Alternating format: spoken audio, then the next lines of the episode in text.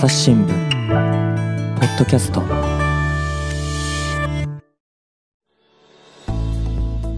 朝日新聞の神田大輔です。えーと皆さんご存知ですかね、朝日新聞社っていうのは実は新聞を作るだけじゃなくて、まあいろんなことをやってましてですね、その一つに、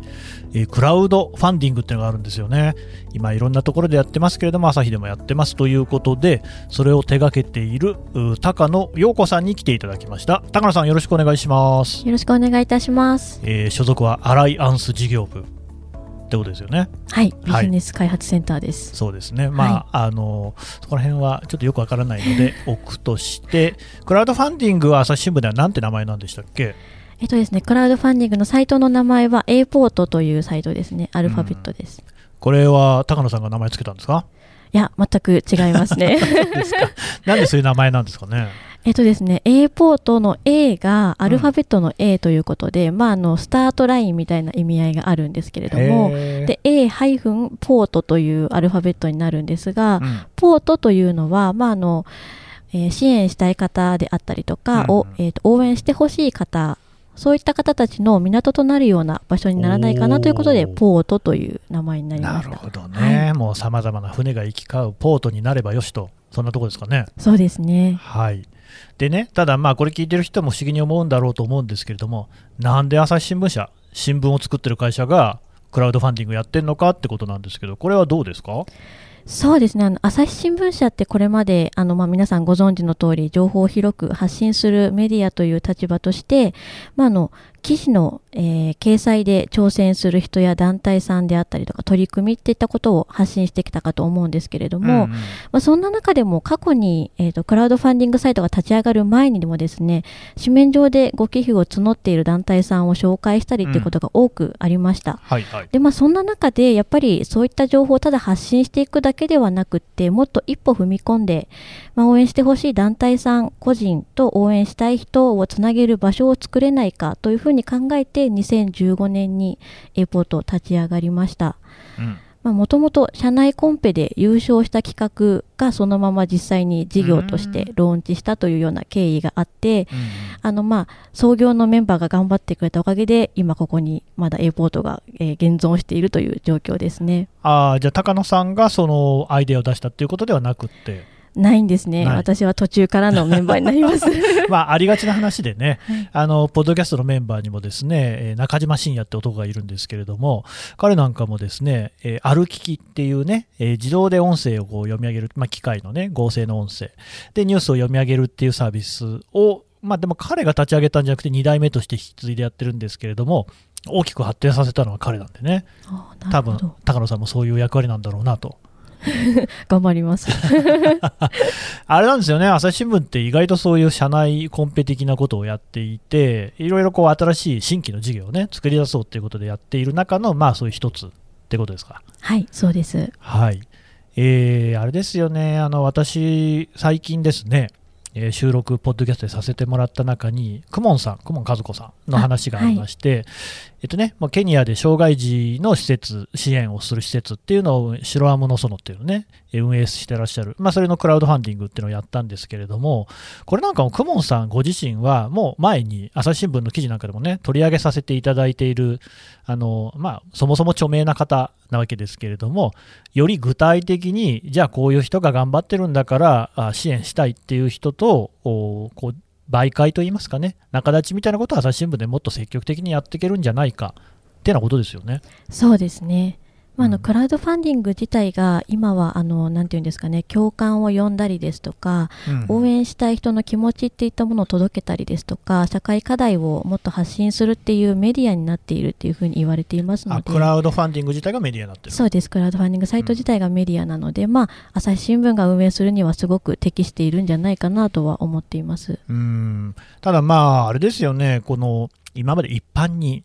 日本というのはなかなか寄付文化が根付いていないよなんていうことを言われることがあったように思うんですよ。あの欧米なんか特にですねこういうことが多い。あるいは私があの特派員として赴任していた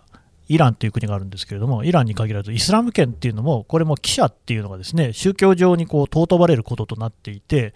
すごくそういう寄付っていうものがですね身近だったんですよ。道を歩けばそこにすぐ募金箱があるみたいな世界で、えーえー青と黄色のすごい特徴的な募金箱なんですぐ分かるん。ですけど、っうんていうようなのがあるのに比べると日本はどうなるかななんて言われてましたが最近そんな状況どうなんですか？そうですね。あの新型コロナウイルスがあの2020年から昨年からですね発生したことで、やっぱり徐々にし、えー、と寄付者支援者の方の意識っていうものがすごく変わってきているというふうに言われています。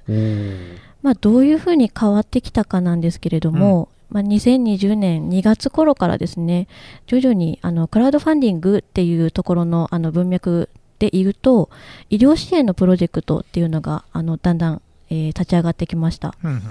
でまあ、あの当初はですねすごくその感染を拡大しないためのなんか防止のためのプロジェクトみたいなものがすごく多かったんですけれども、うん。その時はやっぱりそういったコロナ関連のプロジェクト例えばあの休業したライブハウスを支援するとかあーはいはいはいまあ飲食店さんもあの次々に自粛していって、そうですね。そういったところの支援をしたいっていうプロジェクトが話題を呼んだんですけれどもその一方で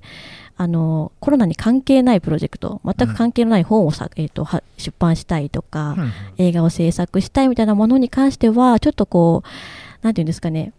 あの時代にそぐわないんじゃないかとかちょっとこう不謹慎なんじゃないかみたいな風潮があったりしました、自粛ムードみたいなことですか、そうですね、はいはい、なので本当にクラウドファンディングサイトをこう運営している側としてもうん。あの2020年の冒頭2月3月4月5月くらいはですねなんだかやっぱりあの新しいプロジェクト立ち上がってもコロナ関連のプロジェクトばっかりだったしその違う全く関係のないプロジェクト立ち上がったとしてもご支援がなかなか伸びないっていうようなことが多くありました。うん。はい。えでまあじゃあなかなか難しい状況が続いていた。今もそうなんですか？いやそこからですね、うん。あの昨年の5月6月に特別定額給付金というものが、ありましたね、はい、10万円。もらえた、は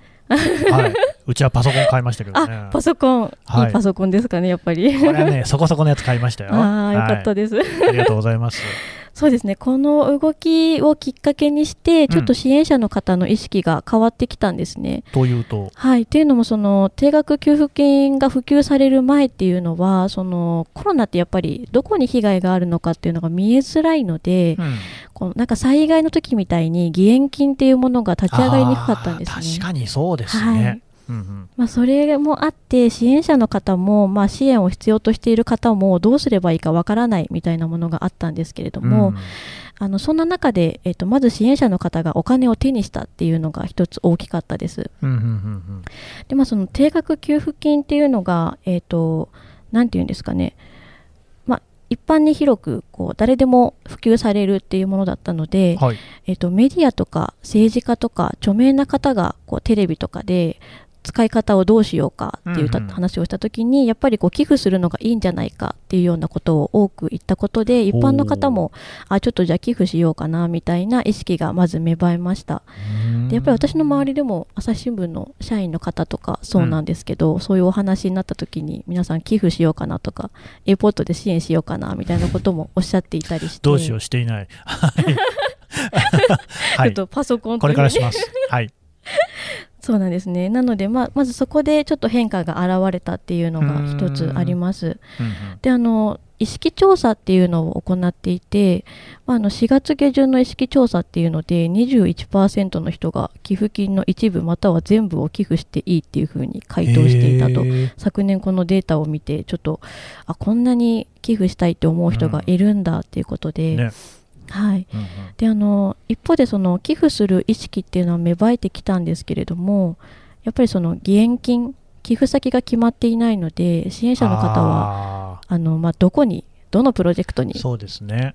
ていうのはすごく悩まれたのかなと思ってたんですが、うんうん。やっぱりその変化の中であのプロジェクトもその一般の方が定額給付金を、えー寄付に充てるということで支援者も変われば、えープロジェクトを立ち上げる方も変わってくるんですね。新規のプロジェクトが5月6月以降すごく増えました。あそうなんですね。はい。あの、うん。エアポートでも急増しました。もう過去に過去にないほどの売り上げであのすごかったです。そうなんですね、でそうしてくるとやっぱりそのなんていうんですかね支援者の方のどこをちゃんと選択して、うん。自分で探して選んで寄付先を決めて、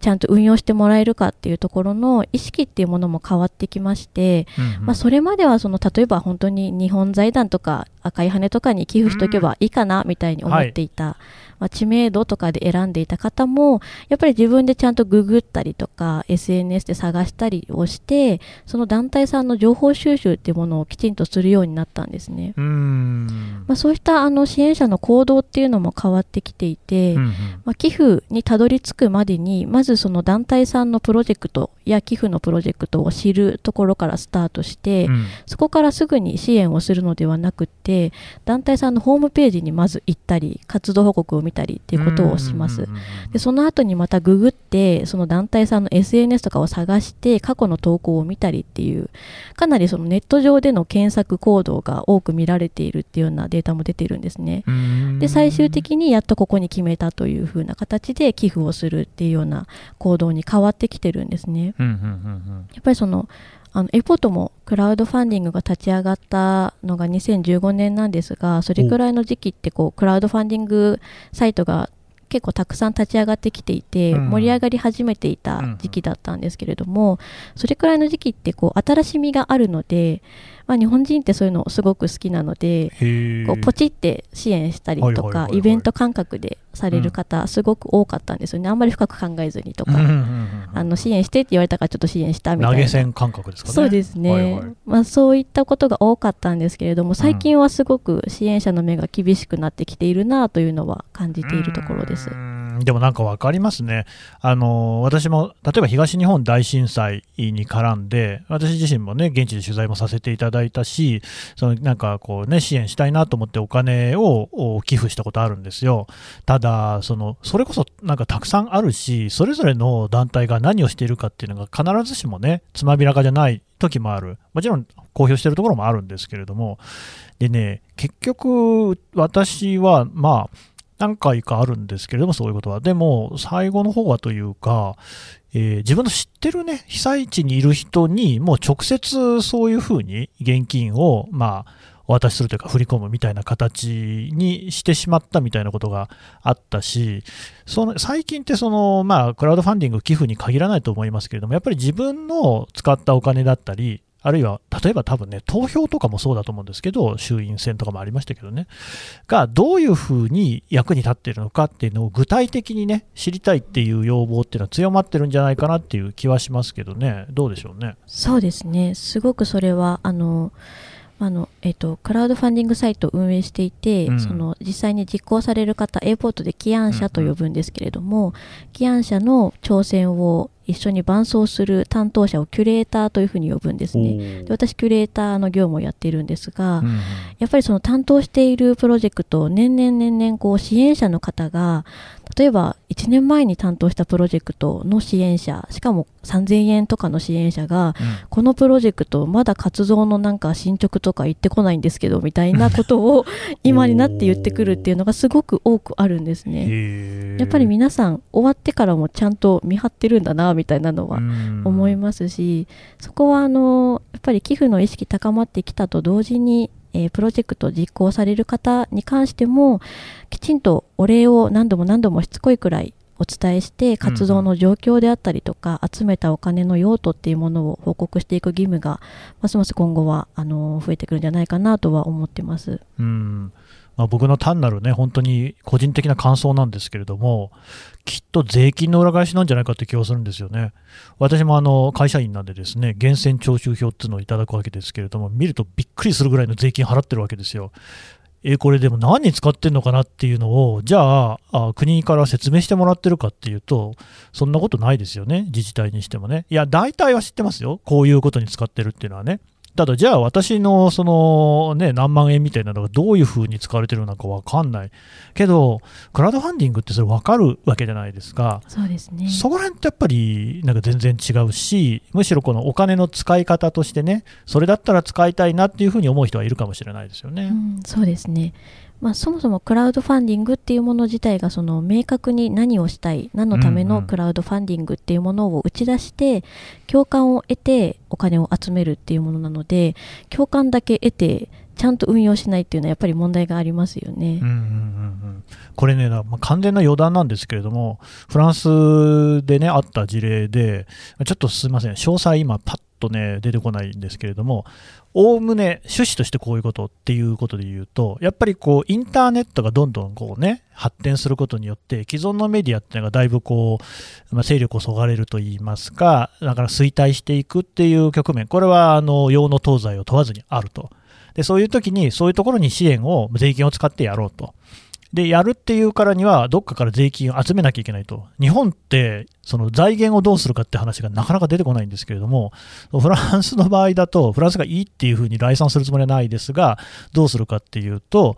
じゃあ、その、ここでお金を取ろうと。えー、例えばインターネットの事業者からこういう形で取ります税金を増やします。で、その分をこう回しますっていうのをすごい明確に出すんですよ。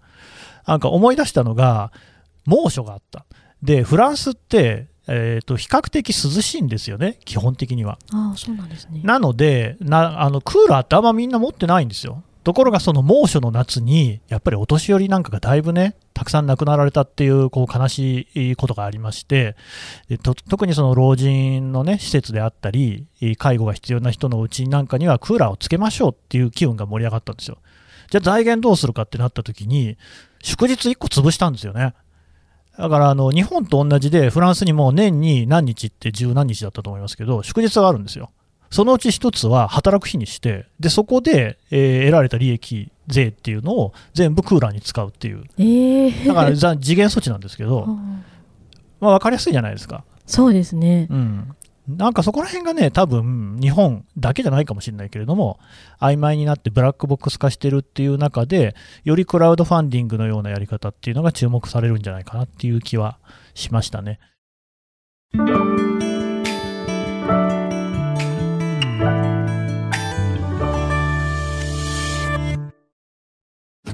ながら聞きできるポッドキャストって私の生活スタイルにちょうどいい朝日新聞のニュースレターに登録すると編集者が厳選したニュースがメールで届くよ。思いがけない話題にも出会えるよね。ちょっと新しいニュースの読み方。朝日新聞。えー、すいません、話をだいぶ余談でずれてしまいましたけれども、あのじゃあ実際、そのクラウドファンディング市場みたいなもの全体でいうと、どんどんこの活況を呈しているっていうふうに言っていいんですか？そうですね。あの2020年から2021年に向けてはかなりあの増え増えてきておりまして、うん、えーと、最近ですね A ポートのメンバーの中であのこれ有料なんですけれども矢野経済研究所の調査結果っていうものをお金を払ってダウンロードしてきましたっていうメンバーがおりまして、その数字を見てやっぱり増えてるんだなっていうのがあの分かったんですね。あのちょっとだけここで数字をあのお伝えしたいなと思うんですけれども、2020年あちなみにこれは、えー、矢野経済研究所の2021年度版、これ言っていいのかな、国内クラウドファンディングの市場動向の調査結果になります。うんまあ、引用の範囲だったら大丈夫と思いますよ。よかったです。はい、はい、で2020年度は新プロジェクト支援額のベースで前年度比な、えー、17.6%増えていて、うんえー、1841億、えー、7700万円と推計が出ている市場規模ですね。えっ、ー、と、なんていうんですかね、もうよくわからないくらいの規模なんですけれども。そうですね、すいません、はい、僕も。はい。で、まあ、細かく見ていくと、とえー、2020年度に関しては、新型コロナ関連の新規プロジェクト支援額が増加したことで、まあ、市場規模で見ると、寄付型が30億円。寄付型というのは、えっ、ー、と、支援した代わりに何かこうリターンとか物とかをもらうのではなくて純粋な寄付として当てられるというタイプのクラウドファンディングです。なるほど。はい、それが30億円。で購入型購入型っていうのは支援した代わりに物や体験とかっていうものを、えー、提供してもらえるっていうものが、うんうん、えー、購入型なんですがこれが597億円というだいぶ多いですね。はい、購入型がやっぱりすごく多いんですよね。うんうんうんうんで、えーと、件数にしてみると2つ合わせて3280件。支援者数は124万人。支援額は156億円というふうに推計されているそうです。124万人ってすごいですね。すごいですね。それだけの方がクラウドファンディング通じて支援したのかと思うと。うん。まあ、やっぱり A ポートでもあの先ほどお伝えした通り昨年はすごくプロジェクト多くあの立ち上がっていて支援額も多くてかつ新規の会員っていうものも増えましたのであのうなずける結果だなというふうに思います。うーんやっぱりこうしてみると、クラウドファンディングっていうのは、もうすでに我々にとっても非常に身近なものになってるってことですよね。そうですね特にあのやっぱり最近はその購入型寄付型だけではなくてうん事業投資型であったりとか、株式型であったりとか本当に最近だと不動産型とかですね。あとまあちょっと問題がありましたけど貸付型とかいろんな方のクラウドファンディングっていうものが増えてきているので、うんうん。あのまあなんていうんですかね。お金を広く一般から募って投資をしたりとかそういう機会が増えているんじゃないかなとは思ってます。なるほどね。あとどうなんですか、まあ、私も本当に全然知らないことなんで、あの一から教えていただければと思いますけれども、こういうそのね、クラウドファンディングといっても、さまざまなその形があると思う、形というかテーマといいますかね、だからさっき、クモンさんの話だと、ケニアの障害児にっていう救いの手をみたいなことですけれども、そういうなんかテーマとかで見たときに、あるいはそのやっている人、手がけているクラウドファンディングとして資金を求めている人や団体の違いによって、なんかその凸凹があったりっていうのはするんですか？そうですね。結構あの先ほどもお伝えしたんですけれども支援者のあの寄付の意識とか選択する意識っていうものが高まっているので、うん。徐々に徐々にあのプラスその一方で、えークラウドファンディングを運営する側の企業っていうものも盛り上がりとともにたくさん増えては消え増えては消え。そうなんですね。はい。っていうのででまあやっぱりその学生さんが例えば、えーお金を集めて留学したいみたいな感じでお金を集めてでもその留学したいっていうふうにあの募ったお金をきちんと運用しないで遊んでいるために使ったとかですねそういったことで炎上っていうようなニュースも多く見受けられてなんか聞いたような気がする。そうですよね、はい。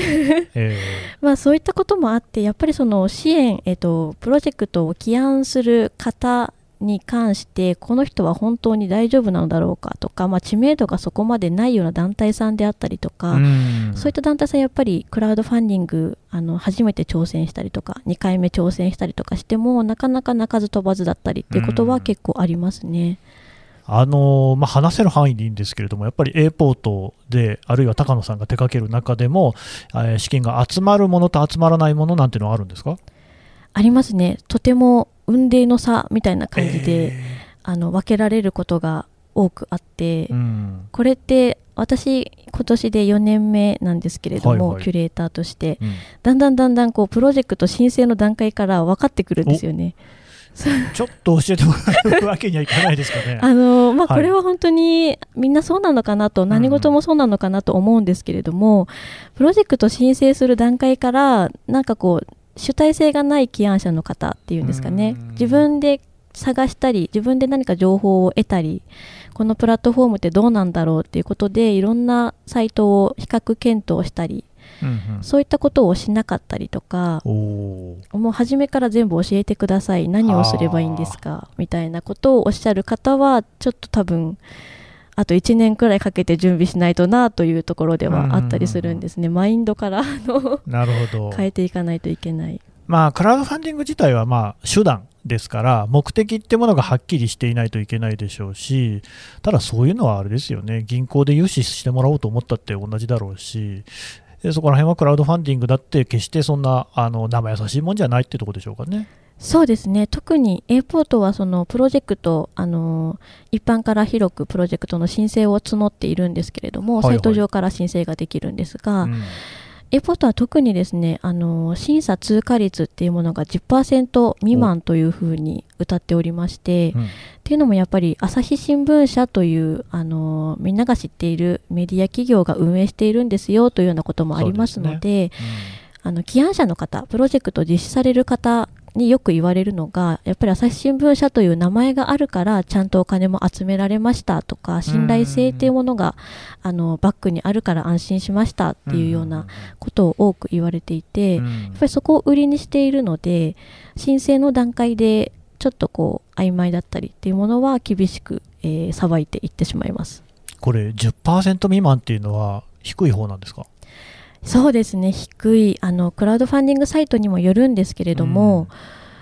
クラウドファンディングサイトの中でもかなり低いとは思います。まあ、ある種、その身元保証じゃないですけれども、朝日新聞のサイトで出すからには、やっぱりそれなりのものですよっていうことのこう証明でもあるっていうことなんでしょうかね。そうですね。あとはやっぱりその今お伝えした通りサイトによって色があるんですけれども、うん、例えば、えーと、ガジェット系に強いような EC サイトみたいなサイトもありますよね。ありますね。はい、あとはやっぱりそのもっともっとたくさんの人に挑戦してほしいということで弊社とは打って変わっていろんなプロジェクトを、うん、もうあんまり審査とかも厳しくせずに掲載している、うん、たくさん掲載しているサイトさんもあったりですとか、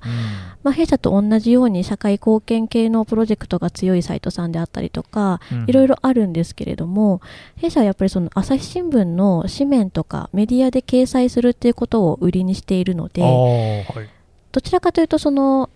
紙の媒体記事に載せて、こうちゃんと伝えられるようなプロジェクト、うん、ちゃんと、えー、ストーリーがあって起案者の方の思いがあるプロジェクトっていうものをきちんと選定して審査をかけるようにしています。そういう選び方になると、やっぱりその社会問題解決型なんていうのが多くなるんですかね。そうですね。どうしてもその、新商品開発とかはちょっと難しいですね まあまあ、それもね、社会問題の解決に結びつくならっていうことかもしれませんけれども、そうですね。ところで、あのちょっと個人的なことを伺いますけれども、なんで高野さんっていうのは、そもそもこのクラウドファンディングね、えー、かかる、まあ、さっきちょっと話もありましたけれども、ただ、高野さんじゃなくてもいいようになって気もするんですが、どうしてクラウドファンディングにかかるようになったんですか？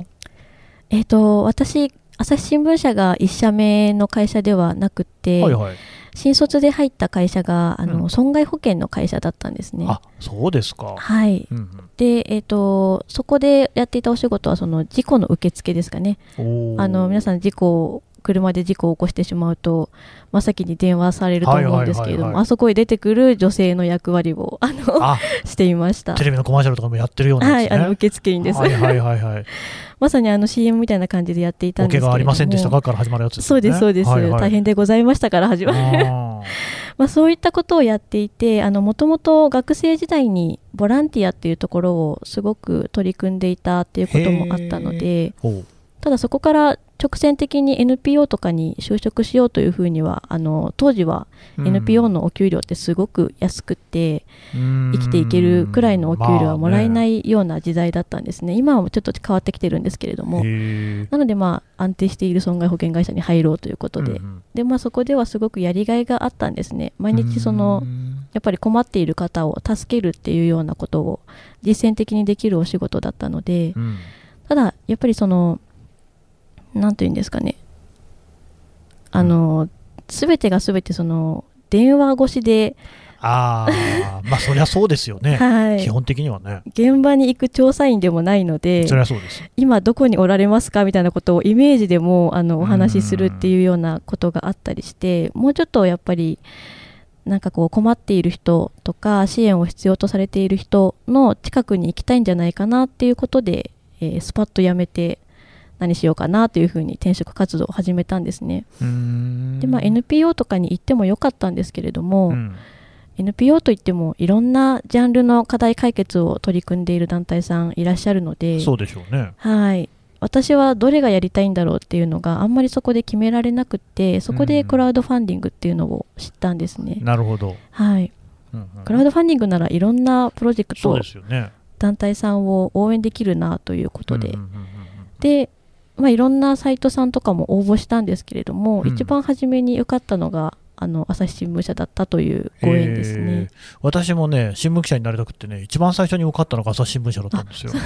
ご縁ですね。ご縁ですね、あのキュレーターっていうふうにね、ご自身のことをおっしゃったじゃないですか。はい、で、おそらく世の人がキュレーターって言って思い浮かべるのが、まず美術館、博物館なんかでどんな展示をするのか、どんなこう、ね、作品を収集するのかっていうことをね、考える人のことだと思うんですけれども、そのクラウドファンディングにおいて、キュレーションっていうのは、なんかどういうこう意味合いがあるんですか？そうですね、えーと、クラウドファンディングのキュレーションというのは、うん。えーとまずクラウドファンディングってプロジェクトのページを作ったりとかこういうクラウドファンディング始めるんですよっていう告知をする準備期間っていうものがあるんですね。うんうそれって結構皆さん、あの、侮って1週間くらいでできるでしょっていうふうに、うん、侮りですね、それはね。侮りで、はい明日とか公開したいですみたいなことをおっしゃる方がいらっしゃるんですけれどもよくい。るんですよ、ポッドキャストでもね、収録してすぐ配信できるんでしょっていう人ね、そうは簡単ではない。はい。そうなんです、はいはい意外と難しくって、そのまあそうですね1ヶ月くらいはあの最低でも時間は必要なんですが、うんまずそこの段階から起案者の方に寄り添ってアドバイスを行っていく、はあそれがキュレーター。ーですね。うーんもちろんそれ始まってからも、えー公開しましたよ、何日目でこんな金額じゃダメですよとか、うんうん。時にお尻を叩いたり、時に あの飴をあげたりですね。あそうなんですね。はい、なんかあれですね、そのちょっとこう僕のイメージでいうところの編集者、例えば漫画とかの編集者みたいな、あなんかね、お尻を叩いてっていうあたり、まさにそんな感じもしますけれども、ちなみにこう高野さんご自身がね、これまで手掛けられてきた A ポートの案件って、どんなのあるんですか？えっと、私はもともとその、ボえっと、ボランティアしてた時に動物保護の団体さんとかに多く、はい、いたとういう経緯があって、まあ、動物も好きなので動物関連のプロジェクトもしくはその NPO さんですね。うんうん。っていったジャンルの、えークラウドファンディング多く取り扱ってきたなというふうに思っています。なるほど、動物がお好きなんですか、そうですね。特にやっぱり中学校くらいから、あのーそういった活動に興味があったので。学校の意見文とかでなんか発表してました。あえ、それは何を発表してたんですか？毛皮は良くないみたいな感じことを言ってましたね。なるほどね、じゃあもう結構あれですかね、この小さい頃からこう、まあ、夢といいますかね、自分でやりたいなと思っていたことを今、職業にしてるっていう感じですか？そうですね。あの当時はあのークラウドファンディングなんていうものがなかったので。はい。私がそういった動物保護にすごく関心を持ったきっかけがその2チャンネルで動物虐待している あのスレッドがあるっていう。なんと2チャンネルだったんですか。そうなんですよ。はいはい、でもまあそういうのありましたよね。はい、んん。ちょうど私が中学校のとかの時へにー。2チャンネル結構盛り上がってたのかなと思うんですけど、まあ、そこで実況中継して猫ちゃんを傷つけたりとそうあったあかった、猫殺してるってありましたね。ありましたよね、はい。あのコゲンタちゃんっていう今でも忘れられないんですけれどもうんうん。それの死体のあのまあ実況中継して途中経過を写真で上げてったりしてるんですけど、うんうんうん。全部見てしまってあらその時にちょっと思いましたね。やっぱりこういった人がいると犯罪にもつながって良くないんだなっていうのを感じていて、うんうん、あそうなんですよ、実際、その私、事件の取材をしてたこともありますけれども、そういうその小動物なんかをを殺傷したりする事件っていうのが起きると、それはいろいろなもっと大きい事件の前触れになるっていう可能性がすごく高くって、だからそれがエスカレートしていくと人間が相手になっていくわけですよね、例えば子供とかになる可能性あるので、うんすごく気をつけるってことは、刑事さん言ってたっていうのはありましたね。ああ、そんなきっかけがあるんですか。はい、うーんいやー、なかなかしかし本当ね、人間のこう運命というか分かんないもんですね。そうですねまあなるようになっていくんだなと いうところですねなるほど。で、まあ、その A ポートなんですけれども、まあ、A ポートに限らないのかもしれませんが、これからね、えークラウドファンディングに求められることってのはどんなことになるんでしょうね？そうですねやっぱりその昨年からクラウドファンディング市場盛り上がってきておりますけれども、はい。えー、と2021年は推計で出ている数字としては昨年よりもちょっと減ってきているんですね。えーっていうのはやっぱり新型コロナウイルスがワクチンとかによって落ち着いてきているっていうこともあの考えられているのかなと思うんですが、うん一方でそのネット上で個人が何かこう投げ銭であったりとか、うんうん。お金を募るっていうことってすごく一般的になってきているなというふにそううですね、スパチャとかね。そうですね、あなんかこうライブをしてそこでこう投げ銭もらったりとか、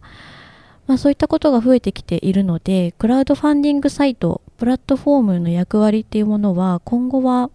もっともっとこう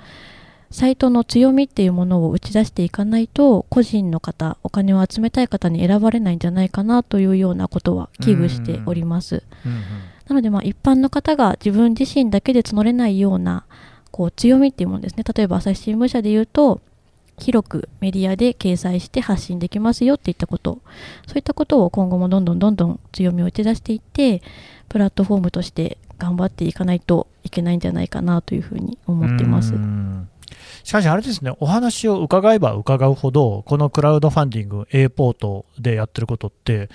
まあ、新聞社の仕事そのものですね。つまり、我々も取材をするわけですけれども、事実っていうのに向かい合って、さまざ、まなこう目撃証言だったりね、いろんな説があったりする中で、これが事実であるっていうことを見定めて、こう読者の皆さんにね、あのお知らせしていくっていうのが、まさに新聞社の仕事じゃないですか。そこにはだから、一定のそのファクトっていうもののそのクオリティをこうね、こちらで裏付ける、確保するっていうところがあるんですけれども、まさにクラウドファンディングに関しても、お金が欲しい人ってのは、それは世の中いくらでもいるでしょうけれども、その中で、まさにその社会的にこれは大事だとか、意義があるっていうところを A ポートでもって、キュレーションをして、で、その中でこう、こういうものがぜひね、皆さんにあの支援していただきたいんですっていうのを示すっていう、これまさにファクトを精査していくっていうことに他ならないですもんね。そうですね。まさにその通りです。うん。というふうに考えると、新聞社がクラウドファンディングをするというのは必要って感じですね。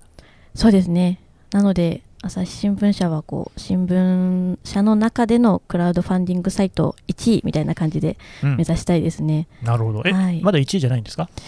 うんとちょっとあの正確な 調査はしてないですけれども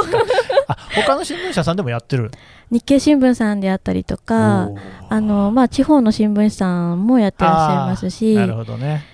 そうですねまあ私は気持ちとしては弊社が一番と思ってやっています。なるほどね。うん、まあそうですね。どの分野でもやっぱり日経新聞さんっていうのはお強いんでね、そこに負けないようにぜひ我々もね、まあ勝ち負けじゃないですけれども、ちゃんとこう社会に貢献できるように頑張っていきたいところですね。はい、はい、わかりました。高さんどうもありがとうございました。ありがとうございました。